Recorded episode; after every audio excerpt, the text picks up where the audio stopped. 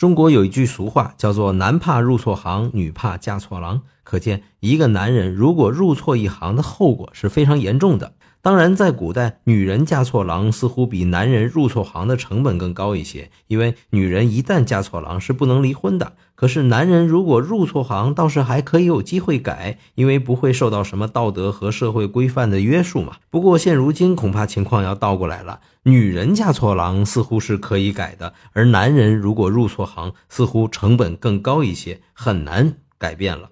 前两天我看了一篇文章，题目就叫做“跳槽穷半年，改行穷三年”。可见跳槽和改行的事情，如今都是成本极高的事情啊。不过中国还有一句老话，叫做“树挪死，人挪活”。如果一个人在一个树坑里面，明明等着是死，不妨挪一挪，也许还有生的希望。你说呢？今天回复“改行”看一篇小文章，鸡蛋有话说，观点特别多。